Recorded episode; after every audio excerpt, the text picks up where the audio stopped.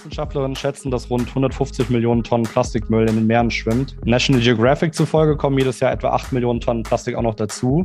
Benni, jetzt ist die Frage, wie kriegen wir diese schier unvorstellbare Menge je wieder aus dem Wasser?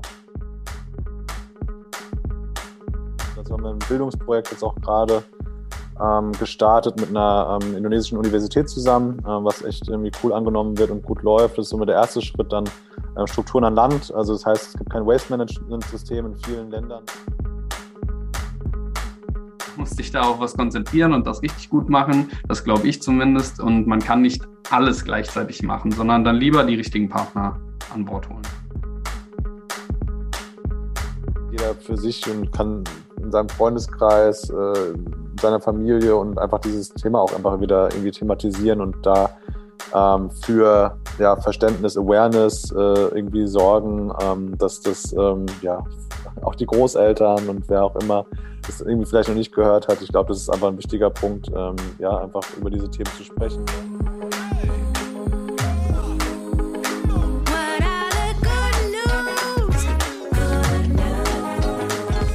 Hallihallo und herzlich willkommen. Endlich sind wir zurück mit einer neuen Folge Weltaufgang, der Good News Podcast. Heute dreht sich alles rund um das Thema Plastik. Was klingt wie ein trashiger Horrorfilm, ist vielmehr trashige Realität im Pazifik. Im wahrsten Sinne des Wortes, unfassbare Mengen Plastikabfall kreisen dort zwischen der U S-amerikanischen Westküste und Hawaii im Uhrzeigersinn.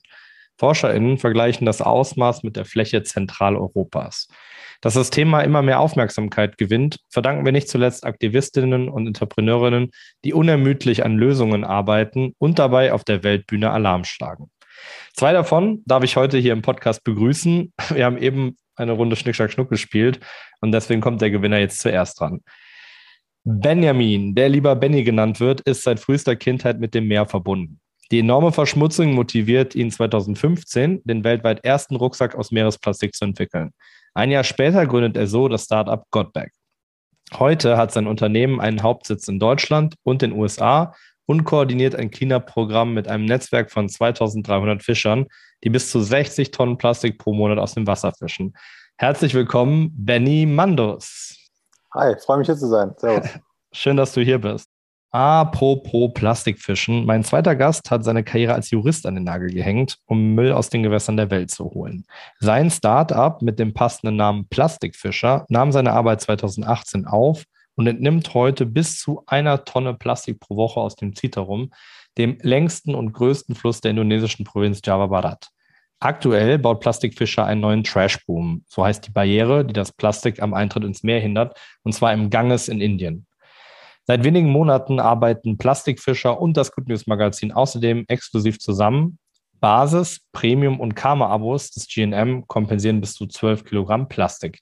Mein Gast stellt sich daher den Fragen unserer Mitglieder und derer, die es werden wollen. Schön, dass du da bist, Carsten Hirsch. Hallo Florian, freut mich auch. Ja, schön ihr zwei. Ich äh, starte direkt mit der ersten Frage an Carsten. Was muss einen ausgebildeten Juristen eigentlich reiten, damit er spontan nach Indonesien zieht und dort Plastik aus dem Wasser fischt? Also zunächst einmal ist ähm, Jura jetzt äh, nicht das spannendste äh, Gebiet, in dem man arbeiten kann. Zumindest äh, hat sich es für mich so dargestellt. Ähm, und ja, wir haben das so ein bisschen aus der Emotion heraus gegründet, weil wir einfach in Vietnam gesehen haben, wie das Plastik in, durch den Mekong in die Meere gelangt und uns die Frage gestellt haben, warum stoppt das Plastik niemand bereits in den Flüssen, weil es ja dadurch scheinbar in die Meere zu kommen scheint. Und ja, mit dem Gedanken sind wir wieder nach Deutschland gereist und haben uns dann kurzfristig eigentlich entschieden, das selber das etwas ja, loszutreten und Action zu machen und haben uns dann kurzfristig entschieden, Plastic Fischer zu gründen und selber nach Lösungen zu suchen, die wir eben vor Ort bauen können, um Plastik kostengünstig und effektiv in Flüssen zu stoppen. Mhm. Carsten hat es gerade gesagt und ich hatte es auch im Intro erwähnt, diese unfassbaren Mengen an Plastik. Ähm, Wissenschaftlerinnen schätzen, dass rund hundertfünfzig Millionen Tonnen Plastikmüll in den Meeren schwimmt. Das entspräche etwa, damit man sich das so ein bisschen versuchen kann vorzustellen, drei Komma fünfundsiebzig Millionen Lastwagenladungen. National Geographic zufolge kommen jedes Jahr etwa acht Millionen Tonnen Plastik auch noch dazu. Benni, jetzt ist die Frage, wie kriegen wir diese schier unvorstellbare Menge je wieder aus dem Wasser? Ja, die Antwort darauf äh, habe ich allumfänglich auch nicht. Ähm, aber ähm, ich meine, kann kurz erwähnen, was, was wir dazu tun. Wir haben ähm, angefangen, Strukturen aufzubauen in Indonesien. Ähm, äh, das beginnt an Land, dass wir, dass wir sagen, dass wir einfach zum einen um Aufklärarbeit auch irgendwie mit befördern wollen oder auch mit, ähm, ja, mit initiieren wollen. Ähm, dazu haben wir ein Bildungsprojekt jetzt auch gerade Ähm, gestartet mit einer ähm, indonesischen Universität zusammen, ähm, was echt irgendwie cool angenommen wird und gut läuft. Das ist somit der erste Schritt, dann ähm, Strukturen an Land. Also das heißt, es gibt kein Waste-Management-System in vielen Ländern ähm, auf der, auf der Welt, ähm, auch auf, auf Java nicht. Ähm, da, da wollen wir uns, ähm, ähm, äh, ja, äh, wollen wir das, was wir über den Verkauf unserer Rucksäcke einnehmen, ähm, investieren und dort Ähm, ja auch mit dabei sein. Und dann ist ja unser Hauptkern, ähm, ist ja, dass wir ein Netzwerk haben mit zweitausenddreihundert FischerInnen, die ähm, äh, rausfahren und, äh, und Plastikmüll in den Netzen haben und äh, das eben dann mit an Land bringen, um es aus diesem Weg halt wieder aus dem, auf diesem Weg aus, aus dem Wasser wieder raus zu befördern. Das ist natürlich halt auch, wenn sich das jetzt äh, viel anhört, ähm, ist das äh, ist natürlich nur ein Tropfen auf den heißen Stein. Dafür muss noch wahnsinnig viel mehr passieren. Ähm, es fängt ähm, auch hier bei uns zu Hause an, das ähm, ist jetzt auch gerade in den letzten Tagen ähm, durch die Medien gegangen, dass einfach ähm, die Recyclingquoten hier einfach auch höher sein müssen, ähm, dass äh, Intensivierungen geschaffen werden müssen hier in den in Industrienationen, um einfach ähm, ja, die Menge an Virgin-Plastik, die nach wie vor produziert wird, äh, zu verringern. Es sind nach wie vor irgendwie so äh, Pro- Prognosen, dass die Plastikproduktion weiter steigt bis zweitausendvierzig irgendwie um das Dreifache und damit wird dann doppelt so viel auch im, im Meer landen. Das heißt, also da ist noch, ist noch viel zu tun und daran müssen wir alle gemeinsam arbeiten und auch weiter Lösungen schaffen, das zunächst mal zu stoppen und dann auch neue Lösungen zu schaffen, um auch das, was schon im Meer ist, auch rauszuholen. Genau, wir werden auf jeden Fall später auch nochmal darauf eingehen, was wir eben auch zu Hause tun können. Und ich glaube, du hast jetzt auch schon ein paar Fachbegriffe genannt, die wir auch nochmal nach und nach aufdröseln müssen. Aber ähm, am Anfang würde mich nochmal interessieren, du sagtest das gerade in eurem Cleanup-Projekt, mit den, mit, wo ihr mit den Fischern arbeitet. Ähm, da habe ich gelesen, holt ihr dann am Ende aber nur, könnt ihr nur elf Prozent von dem Plastik wirklich für die Rucksackproduktion verwenden. Woran liegt das? Ja, das ist richtig. Also ähm, wir holen ähm, im Prinzip erstmal allen Müll aus dem Meer. Also das ist jetzt zum einen Plastik, das können aber auch ähm, ja, Aluminiumdosen, ja, also Deo-Flaschen oder Sprühflaschen und so weiter sein. Ähm, also ähm, das darf man sich nicht so vorstellen, dass da irgendwie schön portionierte Sachen irgendwie rauskommen, sondern das ist halt wirklich halt irgendwie ja alles Mögliche. Ja, also von der Plastikflasche äh, über den Puppenarm bis zur Spraydose. Also ist irgendwie alles dabei. Also dieser ganze Müll kommt dann zu den Community Points, äh, wo die Fischer das abgeben können und kommt dann von da in eine unserer Lagerhallen, äh, die in der Region ist und dort wird es sortiert. Dann haben wir ungefähr dreißig Prozent sind Recyclables, das sind ähm, der P E T-Anteil, die, die elf Prozent, ähm, die du eben angesprochen hast, das ist das, was dann letzten Endes in unsere Supply Chain kommt ähm, und wo dann unser Polyestergarn ähm, draus ähm, recycelt wird. Ähm, dann äh, in den dreißig Prozent, der Rest sind dann L D P E, H D P E, P P, also das heißt äh, verschiedene andere Plastiksorten, die sich zum Recyceln ein, äh, eignen, die wir dann äh, mit Partnern vor Ort, die dann ähm, ja zum Beispiel aus Plastiktüten eben wieder Plastiktüten recyceln. Ähm, das geben wir dann an Partner ab und dann verbleiben siebzig Prozent und diese siebzig Prozent sind Non-Recyclables. Das heißt, es ist Plastik, das entweder ähm, durch die Zeit in der, im Salzwasser, in der Natur so zersetzt ist und so eine geringe Qualität hat, dass nicht mehr ähm, recycelt werden kann. Oder es sind Multilayer-Plastics, äh, Sachets, also Verpackungs, Verpackungsmaterialien, die äh, zum Teil aus Plastik und zum Teil aus zum Beispiel Aluminium ähm, bestehen und die ähm, lassen sich auch nicht recyceln. Ähm, und da ähm, haben wir eine Kooperation mit CleanHub, ähm, auch einem deutschen Startup ähm, aus Berlin ähm, und mit ähm, IndoZement ähm, beziehungsweise Heidelberg-Zement, die das dann nutzen in einer Zementfabrik zur thermischen äh, Verwertung, zum thermischen Recycling, also Wärmegewinnung, Energiegewinnung. Ähm, und so landet es dann letzten Endes nicht mehr auf einem Landfill, ähm, was für uns bisher die beste Möglichkeit ist. Ähm, wir gucken uns für diese anderen siebzig Prozent noch andere Möglichkeiten an, wie zum Beispiel Downcycling-Prozesse und so weiter. Ähm, weil das ähm, ist vielleicht auch wichtig zu erwähnen, dass tatsächlich diese Non-Recyclables ähm, für uns der größte, das größte Problem sind, das größte Bottleneck. Also es wird ja viel so auch in, in der Thematik dann immer über P E T und P E T-Flaschen und P E T-Recycling gesprochen, was aber eigentlich ähm, zumindest so in meiner Wahrnehmung gar nicht so das Problem ist, weil P E T halt einfach ein guter Rohstoff ist, es lässt sich gut recyceln, es lässt sich gut verwenden. Ähm, gerade diese Non-Recyclables und, und Multilayer-Plastik sind äh, das deutlich größere Problem und was man damit halt en- letzten Endes macht, weil die halt einfach letzten Endes keinen Wert äh, darstellen, sondern auch jetzt so ist es da, dass wir im Prinzip dafür bezahlen, dass die verwertet werden und nicht andersrum. Also wir bekommen dafür kein Geld, ähm, weil einfach der Wert so gering ist von diesem, von diesem Abfall letzten Endes. Okay, das heißt, also ich glaube, man kann einmal da rausnehmen, dass es wahnsinnig komplex ist. Es ist nicht Plastik, ist nicht gleich Plastik. Und ähm, aus dem, was man eigentlich am besten verwerten kann, was für euch den meisten wert ist, macht G O T B A G jetzt also offensichtlich ja Rucksäcke, das wussten wir auch vorher. Aber Carsten, was macht ihr denn mit dem restlichen oder eigentlich überhaupt mit dem Plastik, was ihr rausholt? Ja, für uns, äh, wir haben sehr viele Überschneidungspunkte auch mit, mit G O T B A G. Also wir arbeiten auch mit CleanHub zusammen, ähm, verwenden eben auch das Plastik äh, zur Verbrennung mit Energierückgewinnung. Es ist nun mal leider so, dass man sich in äh, infrastrukturschwachen Ländern bewegt. Und wir da keinen Mercedes haben, der vorbeikommt und das sortierte Plastik von zu Hause einsammelt und dann ähm, möglicherweise zu einer Recyclinganlage bringt, sondern die Alternativen sind eben, wir lassen es in die Meere ähm, schwimmen oder für, für Benny und G O T B A G, sie lassen es in den Meeren nun mal drin. Oder aber man holt es raus, was für uns ja auch die Hauptbewegung, Hauptbeweggrund war, Plastic Fischer zu gründen. Wir wollen die Meere eben schützen und deshalb müssen wir das Plastik in erster Linie rausholen. Und dann ist die Frage, was passiert damit? Und äh, wir haben eben auch nur die Alternative, wenn wir sagen, wir holen es schon raus, wir packen es auf eine, auf eine Mülldeponie, die in der Regel offen runtergebrannt werden oder schlecht oder gar nicht gemanagt sind, sodass das Plastik wieder in die Umwelt fliegt.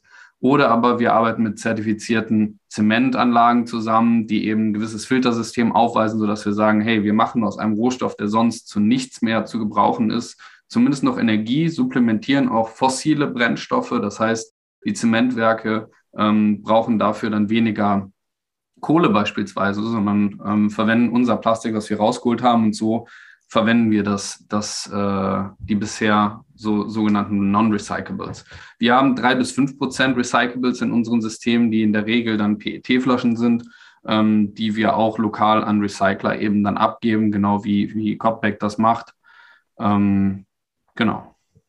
Okay, aber vielleicht können wir noch mal ganz kurz davor ansetzen, bevor es dann soweit ist. Kannst du vielleicht uns, uns ZuhörerInnen erklären, wie funktioniert denn ähm, der Trash-Boom, also diese Müllbarriere an sich überhaupt?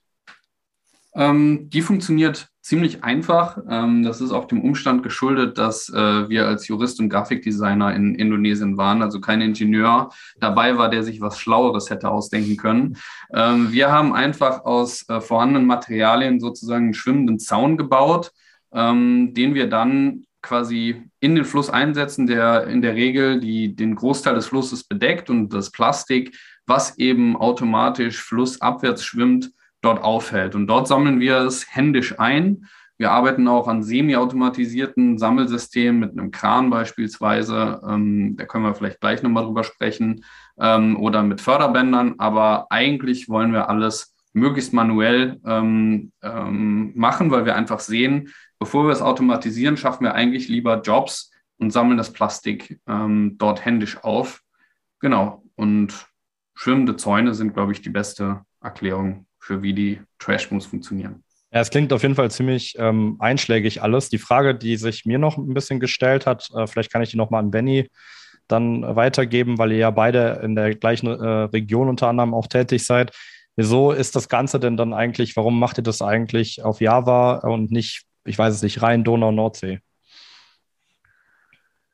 Ja, warum? Also wir haben ähm, am Anfang auch äh, ja, Cleanups auch in Europa irgendwie auch mit initiiert und aufgebaut, haben aber dann gemerkt, okay, ähm, ganz klar irgendwie Epizentrum und äh, das, wo man irgendwie am, am meisten auch bewirken kann, ähm, ist ja, in anderen Teilen der Welt ähm, ist da, wo auch ähm, wir als äh, ja, Industrieländer unseren Müll ähm, hinbringen und hinverschiffen, weil wir den hier, hier nicht haben wollen und weil er dann dort eben halt irgendwie weg ist. Und ähm, ja, äh, bei, äh, ja, im Prinzip halt, ja, Recherche ist jetzt äh, zu viel gesagt, aber ähm, als wir uns mit diesem Thema befasst haben, ist uns dann irgendwie schnell äh, klar geworden, okay, alles klar. Ähm, dass es dort, äh, können wir mit dem Thema, was uns irgendwie bewegt ähm, und ähm, dem Thema Meeresplastik, ähm, können wir dort am meisten bewirken, können dort am, am meisten irgendwie auch ähm, äh, ja, gemeinsam mit, äh, mit unserem Team und den, den Leuten vor Ort auch am meisten irgendwie machen. Und äh, deshalb äh, haben wir gesagt, okay, wir gehen dahin. Ja, äh, ist ja auch ist der es? zweitgrößte Verschmutzer der Welt, Indonesien. Ne? Also ähm, ist sicherlich für euch ja auch ein ausschlaggebender Punkt, sowas zumindest auch bei uns. Genau, genau, absolut. Und ähm, ja, der, der Fakt, dass es halt einfach dort kein kein funktionierendes Waste-Management-System gibt auf der anderen Seite und ähm, auf der anderen, auf der, ähm, ja, auf der, äh, auf der, äh, ja, auf der, ein weiterer Punkt ist halt, wie gesagt, dass wir, ähm, ja, dass dort einfach nach wie vor halt viel hin exportiert wird. Ähm, und ähm, das waren die ausschlaggebenden Gründe, ja.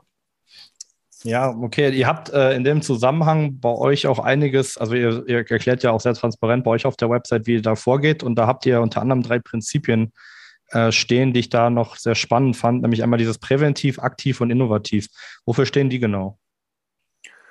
Ja, das hatte ich, ähm, glaube ich, am Anfang auch irgendwie erwähnt, dass wir halt einmal sagen, präventiv ist, dass wir ähm, klar halt gucken, ähm, dass wir Strukturen dort aufbauen. Das heißt also, dass es gar nicht dazu kommt, dass Plastik ins Meer gelangt im besten Fall, aber dass wir schon davor halt eben auch ansetzen, dass einfach die Bevölkerung äh, ja, sensibilisiert wird. Ich glaube, viele äh, verstehen sehr gut, dass da ein Problem besteht ähm, und, ähm, und ähm, wollen da auch irgendwie mitwirken. Das sehen wir irgendwie jetzt auch ganz stark. Wir sehen auch, dass das Netzwerk aus Fischern ein ganz krasser Multiplikator halt letzten Endes ist. Ja, dass, ähm, dass aber auch dann so dieser Zusammenhang zwischen irgendwie Verschmutzung und irgendwie ja, absterbenden Flüssen und ähm, absterbenden Korallenriffen und, und Mangrovenwäldern und so weiter dann irgendwie hergestellt wird, warum das was mit Plastikverschmutzung, mit Umweltverschmutzung zu tun hat.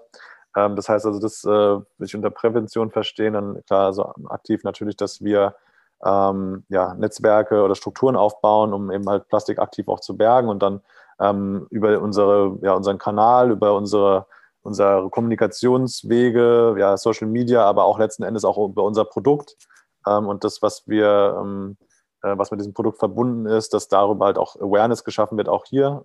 Das sind so die, die Ansatzpunkte und Säulen, die wir sehen.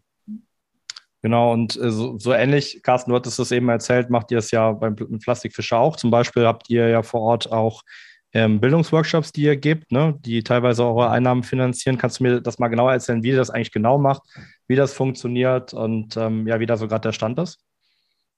Also Bildungsworkshops ähm, geben wir selber nicht, sondern da arbeiten wir mit einer beispielsweise belgischen N G O zusammen, die ähm, diese Workshops äh, organisiert oder auch so Community-Events einfach organisiert. Das haben wir zusammen in Indonesien damals gemacht und das planen wir jetzt eben auch in einem größeren, ähm, in einem größeren Ausmaß für unser Projekt zu machen, was wir, ähm, was wir jetzt dieses Jahr und äh, bis ins nächste Jahr hinein am, am Citarum eben in Indonesien geplant haben, weil wir eben auch denken, klar, es muss natürlich mit einhergehen, dass man auch Leute dafür sensibilisiert. Ähm, meines Erachtens ist allerdings auch, Benny sagte das ja auch schon, die Leute, die wissen sehr wohl, dass Plastik schlecht ist, aber die Leute sind auch alleine gelassen mit dem Problem. Die kriegen überall das Plastik in die Hände gedrückt. Ähm, sie können sich vielleicht auch nicht die ein Liter Glasflasche leisten, sondern können sich nur die ähm, zwanzig Milliliter, das zwanzig Milliliter Sachet leisten. Und deshalb ähm, können sie nicht anders, außer das Plastik Ähm, zu kaufen, was dann auch wieder in der Umwelt landet, weil es keine, kein Waste Management gibt. Also ähm, Workshops sind nicht unser Fokus mit Plastic Fischer, sondern wir sagen, okay, wir können aktiv jetzt äh, Systeme einbauen, Sachen rausholen. Wir stellen eben lokal Leute ein. Äh, unsere Systeme sind sichtbar in den Communities aufgestellt. Ähm, dadurch haben wir eben den Vorteil, dass wir sagen, Leute können daran vorbeigehen, die sehen das Problem. Ja, es wird visualisiert, Leute werden eingestellt. Die erzählen das ihren Freunden, die erzählen das ihrer Familie und geraten so auch ans Nachdenken. Wir sind also kein, wie zum Beispiel das Ocean Cleanup, ähm, ja, Kasten, der irgendwo im Wasser schwimmt und wo niemand ähm, Zutritt zu bekommt, sondern äh, unsere Systeme sind für jeden zugänglich und, äh, und sichtbar. Und dadurch, äh, denke ich mal, auch im Zusammenspiel mit N G Os, die dann eben solche Community-Events äh, veranstalten, ähm, decken wir definitiv auch einen Punkt ab, wenn es um Awareness-Raising geht. Aber ja, wir sind auf jeden Fall die Firma, die Action macht und Plastik in erster Linie rausholt. Und wir denken, und äh, das noch als abschließender Satz, dass es eben da viele Parteien braucht, die zusammenwirken, weil nicht jeder kann alles machen. Ja, es ist wie ein gutes Restaurant. Äh, du musst dich da auf was konzentrieren und das richtig gut machen. Das glaube ich zumindest. Und man kann nicht alles gleichzeitig machen, sondern dann lieber die richtigen Partner an Bord holen. Alles klar, wir hören jetzt schon so die äh, leichte, nette Jazzmusik, die uns daran erinnert, dass wir mal ganz kurz einen Break machen sollen von den ähm, komplexen Themen, die das Plastik aufwirft. Grab your cup and saucer. It's time for tea. Und zwar freue ich mich, dass wir uns jetzt hier wiederfinden in der Tea Time. Und wir machen das so bei uns im Podcast, dass wir immer eine Teepause machen. Und ähm, genau, ich frage euch dann äh, sehr, sehr gerne, aus welcher Tasse trinkt ihr eigentlich euren Tee? Benni, wie ist das bei dir? Ähm, ja, ich trinke meinen Tee eigentlich aus einer ganz normalen äh, ja, Keramiktasse. Ähm, aber tatsächlich hat meine Frau eine Zeit lang immer Tassen gesammelt aus, äh, aus Städten oder sowas, wo sie, wo sie war oder wir waren, ähm, und hat dann immer da eine, eine Tasse irgendwie äh, ja, mit, mitgenommen. Und deshalb haben wir eine ganze Auswahl an, äh, an Tassen tatsächlich zu Hause. Also ich kann, kann gut wählen, kann, kann jeden Tag aus einer anderen Tasse quasi trinken. Also immer draus trinken und dann so ein bisschen schwärmen in der Erinnerung eures genau, gemeinsamen Urlaubes ja. oder... Ja, sehr, sehr cool. Hast du manchmal so auch dadurch, durch das Thema, dein berufliches Thema, so das Gefühl, du musst aber auch jetzt vielleicht nicht bei der Tasse, aber weiß ich nicht, zum Beispiel bei dem, was du anziehst oder so, sehr darauf achten, dass du dir nicht irgendwie die neuesten Sachen holst oder irgendwelche Markenprodukte, weil die Leute sonst sagen, oh ja, das ist doch der von G O T B A G und äh, eigentlich wollt ihr doch alles recyceln? Oh, ehrlich gesagt, so richtig großen Kopf mache ich mir da, mache ich mir da nicht drum. Ähm, ich ja, ziehe zieh die Sachen an, wie es halt irgendwie kommt. Ich glaube, ich bin jetzt nicht ein absoluter irgendwie Shopaholic, kaufe mir jetzt nicht super oft irgendwie neue Sachen. Ähm, und ähm, ja, mag aber trotzdem schon auch irgendwie Mode, also das, das schon, also ich, ähm, ja. Aber bewusster Konsum. Auf jeden Fall, auf jeden Fall der letzte Hempel, will ich damit ja. sagen. Also es ist, also, äh, ist schon, äh, ja, nee, aber klar, also logisch äh, ähm, ist das, woran ich, wir jetzt mittlerweile arbeiten, ist das schon so, dass es einen auch irgendwie natürlich dazu verpflichtet, sein Leben auch auf eine gewisse Art und Weise auszurichten. Das äh, sehe ich ganz klar wie du, ja. Ja, total. Ne? Das soll ich gerade noch fragen. So, so bewusster Konsum ist schon so ein Ding, was einem, glaube ich, durch die eigene Arbeit häufiger mal ähm, immer wieder in, in den Kopf kommt, ne? Bei allem, was man macht im Alltag. Ja, voll. Also ich muss auch sagen, ich bin da auch, äh, ganz ehrlich, ich bin da auch selbst auch noch auf einer, auf einer Reise. Ne? Also ich meine, ich bin auch jetzt nicht aus, äh, aus einer, also ich bin, meine Eltern sind relativ naturverbunden und, und bin so auch aufgewachsen, ja, irgendwie am Waldrand. Ich war bei den Pfadfindern mit meinem Vater irgendwie früh äh, segeln gewesen. Also ich meine, das hört sich so ein bisschen pathetisch an, aber da kriegt man natürlich schon so ein gewisses Wertesystem irgendwie mit. Ne? Ich sag mal jetzt so, äh, klar, bei den, bei den Pfadfindern be- beschäftigst du dich mit irgendwie Umweltschutz und, und solchen Sachen. Absolut. Und Natur und so. Und das ist schon so irgendwie mitgegeben worden, keine Frage, aber jetzt so diese, das, das, wie jetzt heute Nachhaltigkeit äh, gelebt wird oder ähm, äh, wie, wie wir das jetzt heute sehen, äh, so sind wir natürlich nicht mit diesen Kenntnissen oder und so weiter irgendwie aufgewachsen. Da gibt es natürlich viele Eigenschaften oder einfach äh, äh, ja, äh, ja, Sachen, die man in seinem Leben jetzt auch irgendwie anpasst oder verändert und ähm, auch ja irgendwie Konsum und, und äh, diese Themen. Ähm, das ist auf jeden Fall was, äh, wo ich auch, ja, wo es mit Sicherheit nachhaltigere Menschen gibt als mich und wo ich auch weiter irgendwie lerne und, äh, und äh, gucke, wie ich mich selbst äh, weiter mhm. auch da verändere. Ja, kann, nee, ich aber, kann ich aber voll, voll zustimmen. Also auch ich bin da reingewachsen. Ähm, ich war auch noch nie, ähm, also ich war jetzt nicht irgendwie von, von kleinem Kind auf ein, ein, extrem, ein extremer Naturschützer oder so, aber ich bin auch segeln gewesen als Kind, immer äh, viel Zeit am Meer, am Wasser verbracht und äh, deshalb liegt mir das auch super am Herzen, aber gerade dieses, dieses Verständnis von, wie groß ist eigentlich dieses Plastikproblem, das habe ich erst verstanden, seitdem ich Plastic Fischer mache und seitdem ich äh, in Indonesien irgendwie mal gelebt habe und das Problem dort ähm, ja wirklich gesehen und, und gelebt habe und jetzt mich auch jeden Tag damit beschäftige. Ähm, ja, und ähm, ich glaube auch, dass man da reinwachsen kann. Man hat früher Sachen anders gemacht, die man heute, wo man eben was gelernt hat und das heute vielleicht besser macht. Und das ist so mit Klamotten bei mir zum Beispiel ähm, definitiv, aber auch mit allem anderen Konsum. Ja, ich freue mich, wenn die Spritpreise hochgehen, weil ich mir denke, es ist fast zu günstig, ja, dafür, dass wir hier, ähm, dass wir hier halt äh, die, die fossilen Brennstoffe benutzen. Ja, und dann kann ich noch kurz was zur Tasse sagen, wenn du, wenn du möchtest, Florian. Sehr gerne. Also ich habe ich hab eine, ich hab eine Kaffeetasse. Äh, schönen Gruß an dieser Stelle an, äh, an Daniel. Äh, die hat er mir zu Weihnachten geschenkt. Ähm, da ist ein Hirsch drauf. Ich heiße mit Nachnamen ja Hirsch. Ähm, und aus der trinke ich wirklich sehr gerne Kaffee. Die finde ich äh, sehr schön und das ist eins der sinnvollsten oder meistbenutztesten Weihnachtsgeschenke, die ich so äh, in meinem Leben bekommen habe. Und ja, genau. Da freut sich Daniel, da freut sich Daniel bestimmt gerade ganz, ganz doll, äh, das zu hören.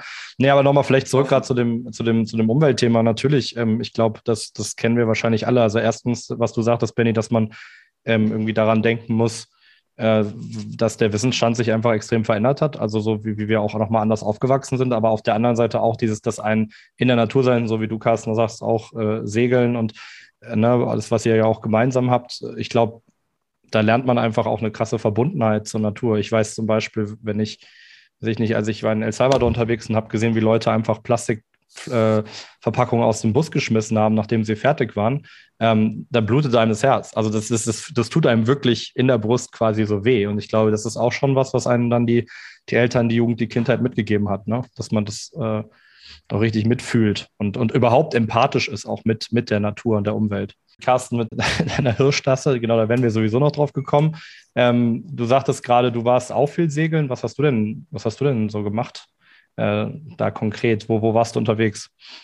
Ich war eigentlich immer in, in Holland äh, unterwegs. Äh, jedes Wochenende im Sommer sind wir dahin gefahren und ähm, haben, sind im Sommer da segeln gewesen auf, auf dem Segelboot, das meine Eltern sich damals gekauft haben. Ähm, genau, und da habe ich dann, das war auch immer ganz schön, weil äh, ich ja unter der Woche in Köln in der Großstadt gewohnt habe und dann am Wochenende in so einer ganz kleinen Stadt ähm, im Hafen äh, mit sehr, sehr freundlichen Menschen ähm, ja, umgeben war. Und dort äh, habe ich eben viel Zeit äh, verbracht in Holland, äh, habe hab die Sprache auch äh, gelernt und die Kultur äh, sehr zu schätzen gelernt. Also ähm, schon echt, ja, äh, ein Land, mit dem ich viel verbinde und eben auch sehr viel, sehr viel Kontakt zum Wasser äh, dort hatte. Genau. Ja. Und ähm, ja, ich denke, das ist auch ein ausschlaggebender Punkt. Ich habe das ja auch mit meinem äh, Castkameraden und guten Freund Georg gegründet, der eben auch segeln war in Holland, der, dessen erste E-Mail-Adresse war fish punkt lover at hotmail punkt com äh, und äh, der dem liegt eben das Wasser und das Meer eben auch sehr am Herzen. Und äh, mit dem zusammen und natürlich äh, meinem guten Freund Moritz haben wir dann uns entschieden, eben was zu tun und ähm, ja, etwas gegen, gegen das große Problem Artensterben, Biodiversität, äh, Verringerung und so zu tun. Ich merke das schon, denn Carsten zieht, zieht das wieder zurück zu den Business-Themen. Der, ähm, der, der, der schart schon mit den Hirschhufen, ähm, dass, ja. wir, dass wir mit der Teepause äh, aufhören. Genau, ich habe mir überlegt, ähm, dass wir jetzt äh, vielleicht einen guten Zeitraum haben, um ein paar äh, Fragen aus der Community zu beantworten, beziehungsweise dass ihr sie beantworten könnt, wenn ihr denn wollt.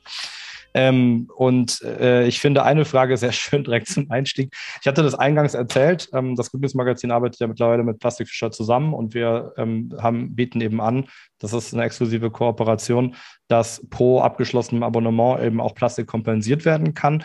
Und äh, die erste Frage kommt von Betül aus unserer Community, die fragt Carsten, ähm, wie, woher kann ich wissen, also jetzt muss ich hier das Zitat raussuchen, woher kann ich wissen, dass, ta- dass ihr tatsächlich Plastik aus den Flüssen zieht?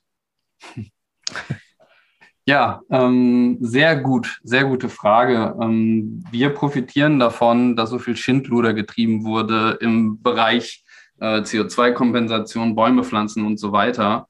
Ähm, und wir haben uns von Anfang an gedacht, wenn wir mal irgendwann diese Kompensationsgeschichte machen, wo wir jetzt eben gerade sind, werden wir das so machen, dass die Leute uns vertrauen und wir beweisen, dass es tatsächlich passiert.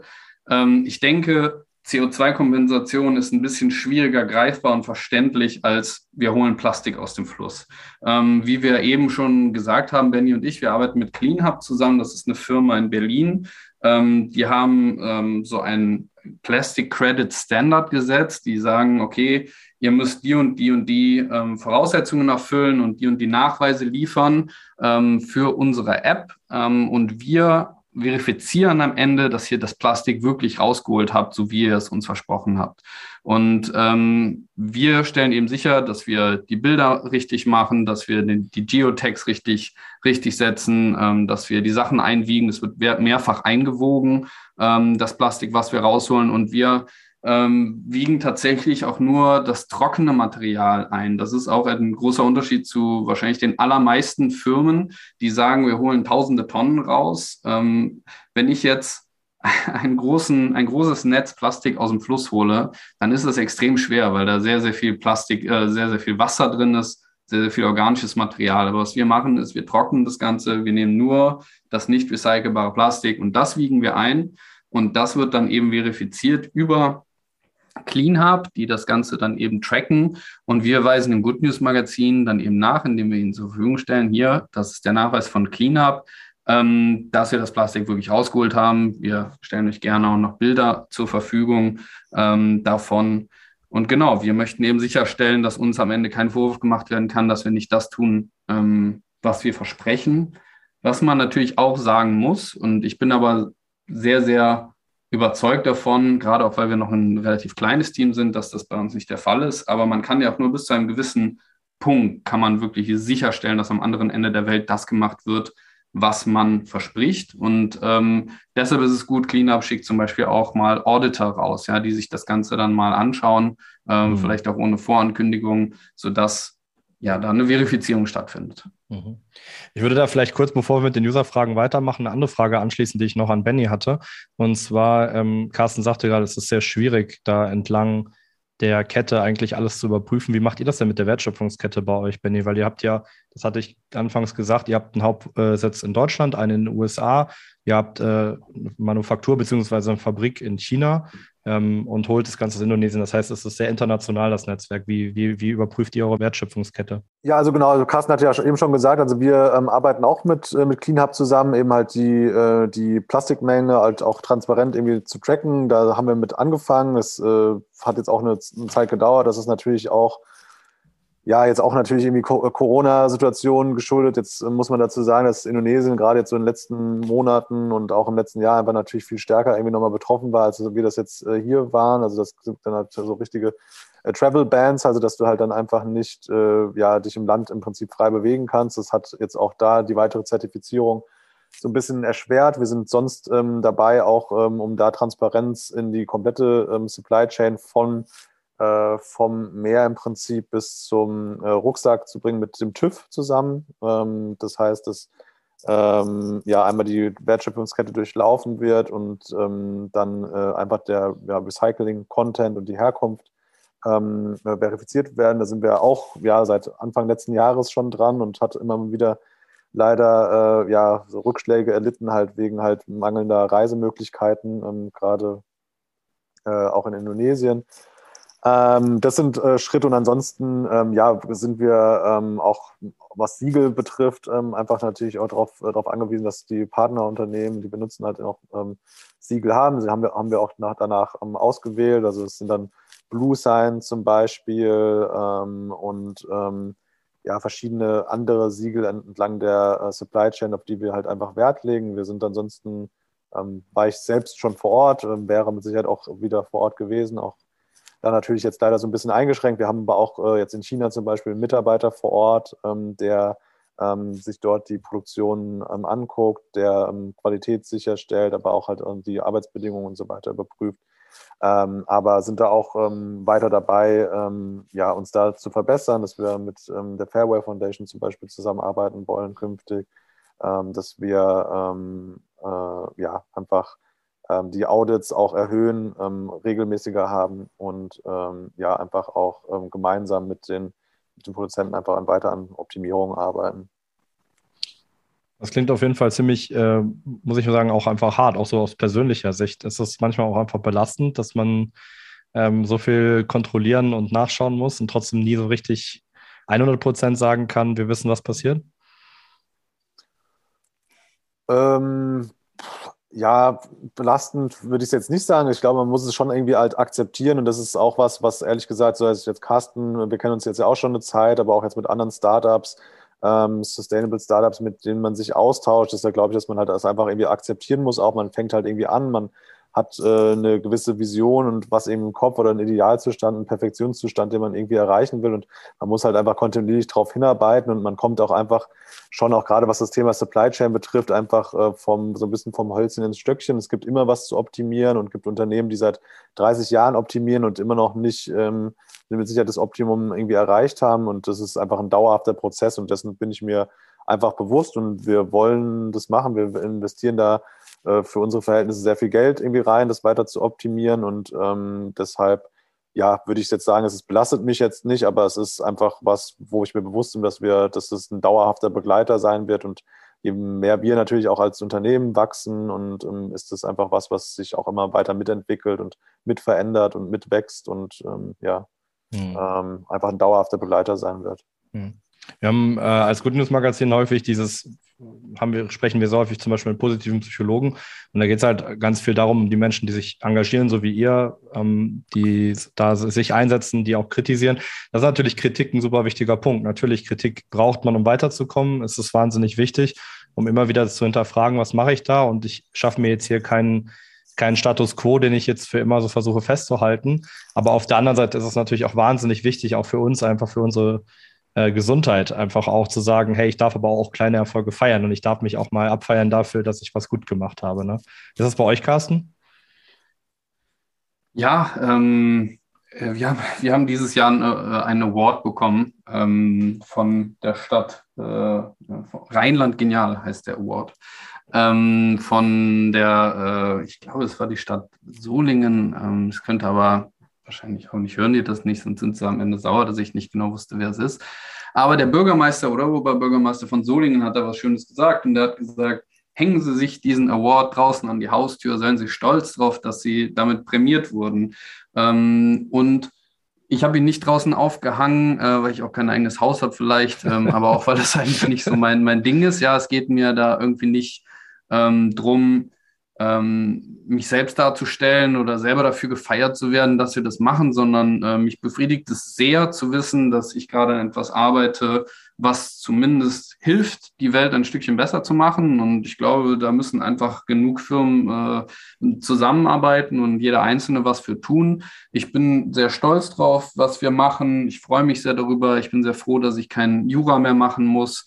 Ähm, es ist manchmal ein bisschen... Ähm, bisschen belastend, wenn man einfach sich das Ausmaß vor Ort anschaut und weiß, okay, man hat jetzt sechzig Tonnen oder hundert Tonnen gestoppt, aber es sind halt acht Millionen Tonnen, die jedes Jahr ins, ins Wasser gelangen und dann sieht man, was in Afghanistan passiert und in anderen Ecken der Welt und dann hinterfragt man so ein Stückchen, ist es denn, ist es denn gut genug oder wichtig genug, ähm, was man da gerade macht, aber im Endeffekt muss ich sagen, ähm, ja, man hat ja nur begrenzt begrenzt äh, Möglichkeiten, etwas zu tun und äh, jeder sollte meines Erachtens einfach das tun, was, was in seiner eigenen Macht liegt und bei mir ist es eben gerade Plastic Fischer und ich freue mich sehr, dass wir da Leute einstellen, ähm, da Gehälter bezahlen, Jobs schaffen, ähm, ja und sowas machen können und ähm, deshalb fällt es mir auch nicht schwer, ähm, da stolz auf zu sein, was Plastic Fischer gerade ist und das auch mal zu feiern. Aber es geht da, wie gesagt, eigentlich ums,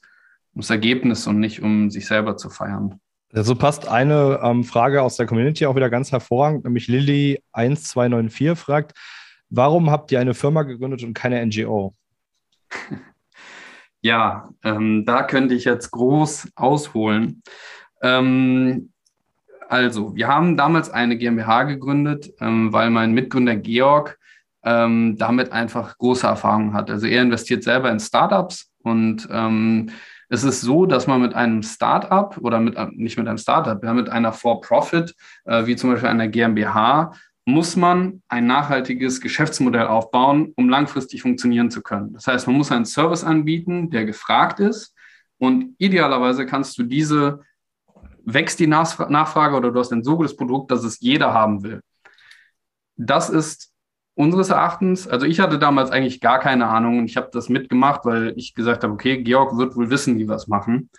Äh, aber ich bin rückblickend sehr, sehr froh, dass wir es so gemacht haben. Ähm, wichtig ist, äh, eben wie gesagt, ein, ein Produkt anzubieten, was funktioniert und wir sind nicht auf Spenden angewiesen. Wir sind nicht darauf angewiesen, dass uns Leute immer wieder jeden Monat Geld schenken. Ähm, deshalb haben wir auch kein Marketingbudget, was vierzig Prozent unserer Umsätze wieder frisst, weil wir einfach keine, kein Marketing benötigen. Wir müssen einfach die Kunden ansprechen und die davon überzeugen, dass wir einen Service anbieten, der ihnen weiterhilft. Ähm, außerdem ist es auch so, dass auch N G Os ihren Geschäftsführern Geld bezahlen, Millionen Euro Geld bezahlen. Ähm, und bei einer, ähm, man muss sich, glaube ich, so ein bisschen davon freimachen, dass nur weil N G O dahinter steht, dass Leute ehrenamtlich machen oder das nur mit den richtigen Zielen machen. Ähm, das kann eine For-Profit ganz genauso machen. Wir sind eine sehr kleine Firma und ich weiß nun mal, weil wir das als drei Freunde gegründet haben, dass wir das alle mit der richtigen Intention gegründet haben und dass auch eine N G O oder also dass die Rechtsform daran nichts ändert. Und das ist, glaube ich, das, das Wichtigste, dass man es hm. for purpose macht. Und äh, wir haben ja auch unsere Systeme beispielsweise kostenfrei und Open Source zur Verfügung gestellt und geben jedem die Möglichkeit, unsere Systeme, mit denen wir im World Economic Forum gelandet sind, kostenfrei nachzubauen. Also uns geht es wirklich darum, den Impact zu kreieren.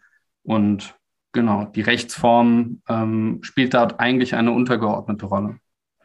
Benni, aus deiner Sicht als Geschäftsmann, wie sinnvoll ist das eigentlich, dass äh Plastic Fischer das Open Source macht? Oh. Dazu würde ich gerne kurz was äh, sagen. Sorry, Benni, wenn ich dir da direkt die Antwort nehme. Ja, aber ich vergleiche das gerne, gerne mit gerne. Brunnen bauen. Brunnen bauen. Ja? Du kannst im Internet nachschauen, wie man einen Brunnen baut. Dennoch benötigt es N G Os oder irgendwelche Firmen, die nach Afrika gehen oder wo auch immer es nötig ist und diese Teile eben bauen und skalieren. Und ähm, wir Also es gibt sehr, sehr viele dreckige Flüsse auf der Welt und wir haben festgestellt, nachdem wir hunderte Anfragen bekommen haben von der ganzen Welt, dass wir die eh nicht alle bedienen können. Also haben wir uns gedacht, gut, jeder soll es so einfach wie möglich haben, selber Action zu machen, bevor wir jetzt dahin kommen können und das machen. Und es ist genug Arbeit zu tun. Ähm, genau, deshalb, äh, wir, wir haben uns da vielleicht ein Stück weit unseren Markt beschnitten, aber der Markt ist so riesig groß, das Problem ist so unfassbar groß, dass ähm, ja, ich mir da ja vor allem einfach solche Fragen wie gerade entkräften kann. Ja? Das heißt, ihr seid, äh, warum seid ihr nur for profit? Ja? Das heißt nicht, dass wir es nicht für die richtigen, mit der richtigen Intention machen, sondern wir wollen das Problem lösen. Und äh, da sind Taten eben das Wichtigste, glaube ich, was man sprechen lassen muss. Da würde ich jetzt nichts dazu hinzufügen. Das hat er doch sehr gut beantwortet, oder? Ja, fantastisch. Angriff ist die beste Verteidigung. Nein, ähm, genau, es, es greift euch gar keine an, Carsten. Ich glaube, ähm, mhm. also ich kann das aus meiner persönlichen Erfahrung und ich glaube auch aus vielen, äh, aus den Erfahrungen aus dem Good News Magazin auch wieder teilen. Wir arbeiten ja mit extrem vielen, ähm, sowohl Nichtregierungsorganisationen als auch, das ist ja sowieso so ein schwieriger Begriff. Ich finde immer Nichtregierungsorganisationen, ich finde es schon alleine fraglich, wirst du eine Nichtregierungsorganisation, wenn neunzig Prozent deines Etats eigentlich aus Regierungsgeldern kommen, also wiederum irgendwie aus Ministerialgeldern. Ähm, aber es gibt ganz fantastische natürlich N G Os, ganz fantastische Organisationen, die Großartiges leisten. Es gibt unglaublich gute Gründe dafür, teilweise Dinge ehrenamtlich zu machen und auch wirklich zu sagen, die sollen auch ehrenamtlich bleiben und, und auch da soll auch kein, kein Gehalt fließen und ähm, das ist wirklich eine andere Intention. Und ich glaube, es gibt verdammt gute Gründe, warum man auch ähm, Purpose ähm, Ja, Unternehmen gründet oder warum man zumindest sagt, äh, wir sind zwar ein Unternehmen, das heißt, unser Hauptziel ist es durchaus irgendwie auch, dass die Einnahmen stimmen, aber auf der anderen Seite ist irgendwie alles, was drumherum ähm, passiert, äh, da, da ist eine Passion dabei, wir versuchen das so gut wie irgend möglich zu machen und dann haben wir ja auch wieder den Bogen zum Thema von eben, ne? Also man muss ja auch schauen, dass man ähm, äh, sich eben auch immer wieder bewusst macht, wir machen sehr viel Gutes und wir überlegen, also wir ähm, arbeiten sehr, sehr hart ähm, und dafür, da dürfen wir dann auch dankbar sein, stolz sein, uns freuen und ähm, es gibt ja auch diesen Grundsatz auch wieder aus der positiven Psychologie, wenn du selber keine Kraft hast und das ist ja letztendlich, was passiert, wenn du alles bis, äh, wie sagtest du es eben, Hölzchen und Stöckchen, Benni, runter kritisierst, dann ähm, hast du ja auch keine Kraft, um wieder anderen irgendwie zu helfen oder um irgendwie Positives zu machen. Genau. Äh, ich habe noch eine Frage von Alex aus Brandenburg, die geht an Benni und der sagt, ich habe selbst einen Rucksack von G O T B A G und finde das Projekt super, frage mich aber, ob das so nachhaltig ist, wenn man das Plastik durch die Welt geschippert wird. Ähm, genau. Was würdest du Alex sagen, Benni? Also einfache Antwort wäre zunächst mal ja, es ist auf jeden Fall nachhaltiger als, äh, als ähm, ja, Virgin Plastik oder Produkte, die nicht recycelt sind, herzustellen. Also es ist einfach ähm, die Fakten, dass es ähm, ähm, achtmal äh, energ- energetisch äh, sinnvoller äh, zu recyceln, als, ähm, äh, als neu gewonnenes äh, Material zu verwenden.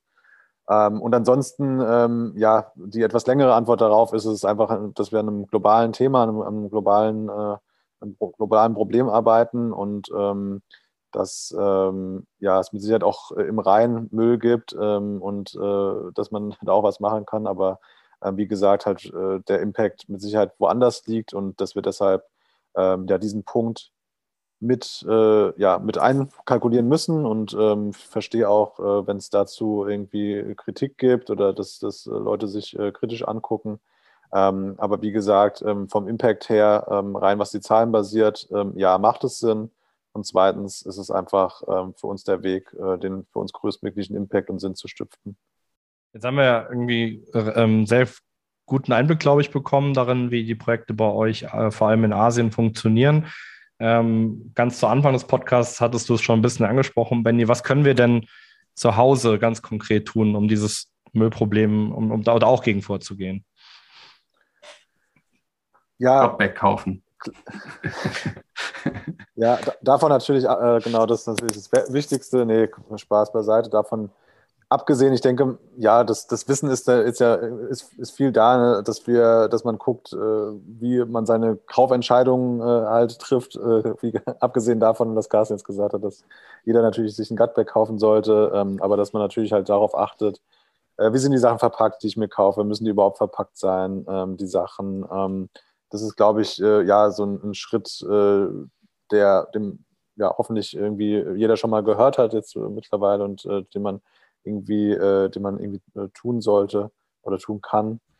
Ähm, und ähm, ja, ich glaube halt einfach äh, auch jeder für sich und kann in seinem Freundeskreis, äh, in seiner Familie und einfach dieses Thema auch einfach wieder irgendwie thematisieren und da ähm, für ja, Verständnis, Awareness, äh, irgendwie Sorgen, ähm, dass das, ähm, ja, auch die Großeltern und wer auch immer es irgendwie vielleicht noch nicht gehört hat. Ich glaube, das ist einfach ein wichtiger Punkt, ähm, ja, einfach über diese Themen zu sprechen, das mitzunehmen. Das würde ich vielleicht mit reingeben. Ich bin nicht so der mega gute Ratgeber in, in, in den lebensverändernden Weisheiten, aber ähm, ich glaube, das sind schon so Sachen, die, die jeder tun kann und tun sollte und was auf jeden Fall auch ähm, einfach wichtig ist. Aber ich finde das eben auch gerade sehr sympathisch, weil ich glaube, viele Menschen haben so das Bild, wenn man mit einer Firma spricht, die irgendwie Plastik rausholt und ganz viel recycelt und macht und tut, dann habe ich automatisch das Bild davon, ja, die haben die Weisheit mit Löffeln gefressen und die wissen, wie es funktioniert und ich bin jetzt hier böse, weil ich habe bei Amazon was bestellt. Aber ich finde das halt sehr ähm, auch sympathisch, dass ihr ja auch ganz offen sagt, so, ich bin ja selber noch auf einer Reise und ich muss auch selber jeden Tag gucken, aber ich möchte halt anfangen, mich motiviert das, ich möchte irgendwo beginnen und ähm, man kann eben auch was tun. Jeder Mensch hat irgendwie seine oder ihre ganz eigenen ähm, Fähigkeiten, die sie einbringen können. Ähm, Carsten, was sind die Pläne bei Plastic Fischer fürs kommende Jahr? Wir ähm, sind hauptsächlich in Indonesien und Indien äh, aktiv, aktuell, aber auch in den nächsten Wochen und im nächsten Jahr. Ähm, wir wollen haupt, vor allem auch in Indien expandieren. Da sind wir gerade in zwei ähm, Städten, bauen unter anderem mit Hilfe von G O T B A G im Ganges äh, einen großen Trashboom ein.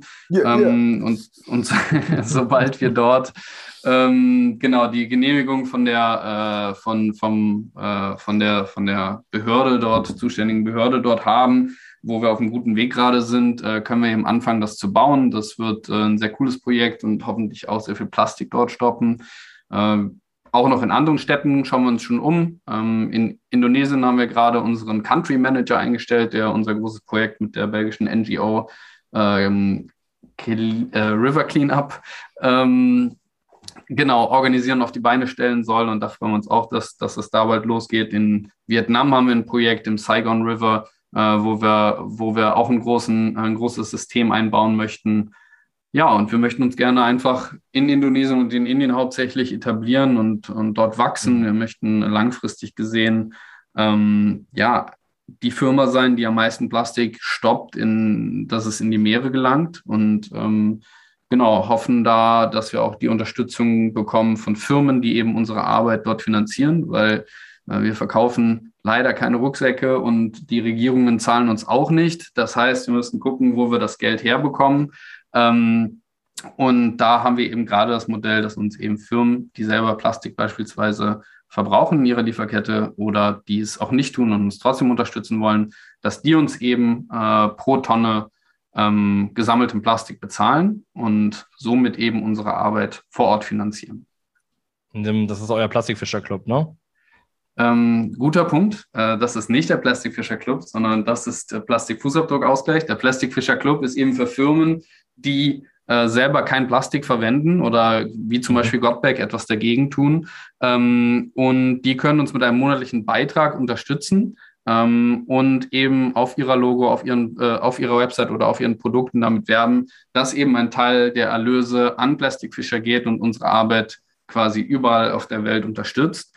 Und da haben wir ja natürlich neben dem Good News Magazin äh, auch noch andere, ähm, andere Mitglieder, äh, I T-Firmen. Mein Hausarzt ja. mit seiner Praxis ist dabei. Also da kann, äh, können eigentlich alle, ja. ähm, die etwas tun wollen, beitreten. Ja, so gut, dass mir das noch eingefallen ist. Ähm, Benni, wie sieht es denn bei euch aus im kommenden Jahr?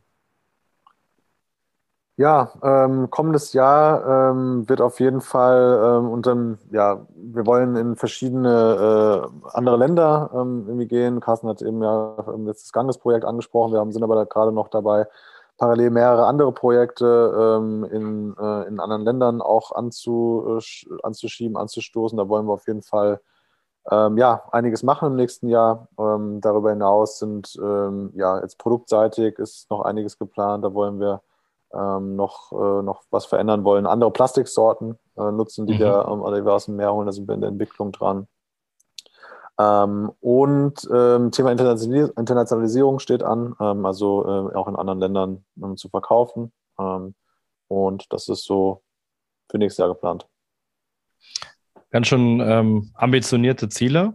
Äh, ich bin extrem dankbar, dass ihr zwei euch heute die Zeit genommen habt, in den Podcast zu kommen. Ich fand dieses Gespräch extrem interessant, aber fand es vor allem schön, wie ehrlich und transparent es zumindest auf mich gewirkt habt. Ihr, man, es, wir hat, man kann ja, man hat ja häufiger das Gefühl, wenn man mit Leuten spricht, die Firmen haben oder die gewisse Produkte verkaufen wollen, dass da sehr viel verschleiert wird. Ich habe bei euch das Gefühl gehabt, dass ihr sehr transparent vorgeht, dass ihr sehr selbstkritisch seid und auch ähm, mit einer ja, wie ich finde, inspirierenden Art daran geht, zu sagen, so, ich bin selber noch auf der Reise und überlege, obwohl ich da eigentlich auch schon vieles geschafft habe. Ich glaube, da können sich viele ähm, ihren Teil rausnehmen, wenn sie möchten. Und ähm, ich weiß auf jeden Fall, dass es mich ähm, ja, sehr beeindruckt. Und ich möchte euch auf jeden Fall auch danken für eure Arbeit, weil ich glaube, das ist ja auch ein Projekt, ähm, was einfach uns alle Menschen betrifft und wo wir alle gemeinsam als Menschheit eigentlich dran arbeiten müssen.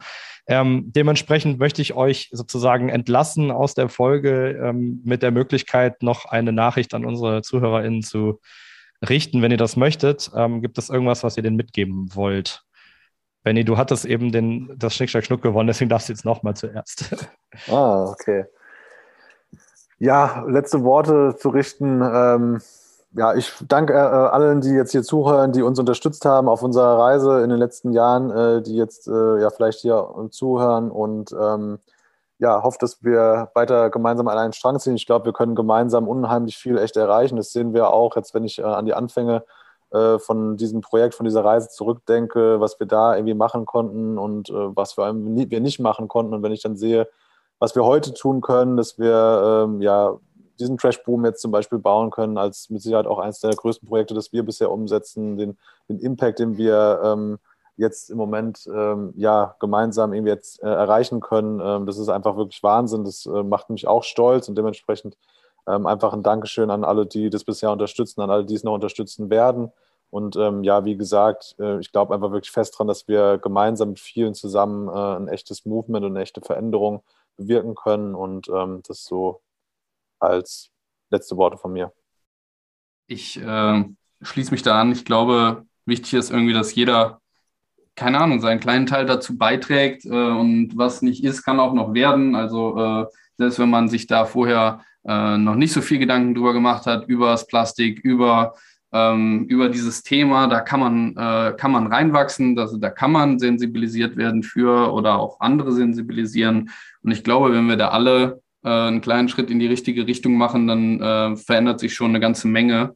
Und darüber würde ich mich freuen. Ähm, ja, wenn, wenn das Thema einfach weiterhin präsent bleibt, äh, trotz der ganzen anderen äh, Dinge, die so passieren. Es gibt eben ja auch Hoffnungen, äh, dass sich was verbessert. Und ja, ich freue mich über jeden, der sich da einsetzt und äh, aktiv was, was tut. Danke, Florian, für die, für die Einladung. Ich freue mich sehr, dass äh, Good News am Start ist, ähm, dass ihr mit Abos eben auch ein Stück weit saubere Flüsse, äh, für saubere Flüsse sorgt oder eure Abonnentinnen und Abonnenten. Ähm, finde ich sehr cool. Und ja, danke fürs Gespräch. Ja, ich danke euch, dass ihr da wart und ähm, natürlich danke ich auch unseren ZuhörerInnen, hab da gar nichts mehr hinzuzufügen. Schaltet gerne auch nächste Folge wieder ein zu Weltaufgang, der Good News Podcast, und wenn euch äh, unser Podcast gefällt, dann lasst uns sehr, sehr gerne auch eine Bewertung da ähm, und folgt uns gerne auch, auch äh, unserer Webseite good news dash magazin punkt de. Vielen herzlichen Dank, dass ihr da wart und bis zum nächsten Mal. Tschüss. Tschüss. Danke, ciao.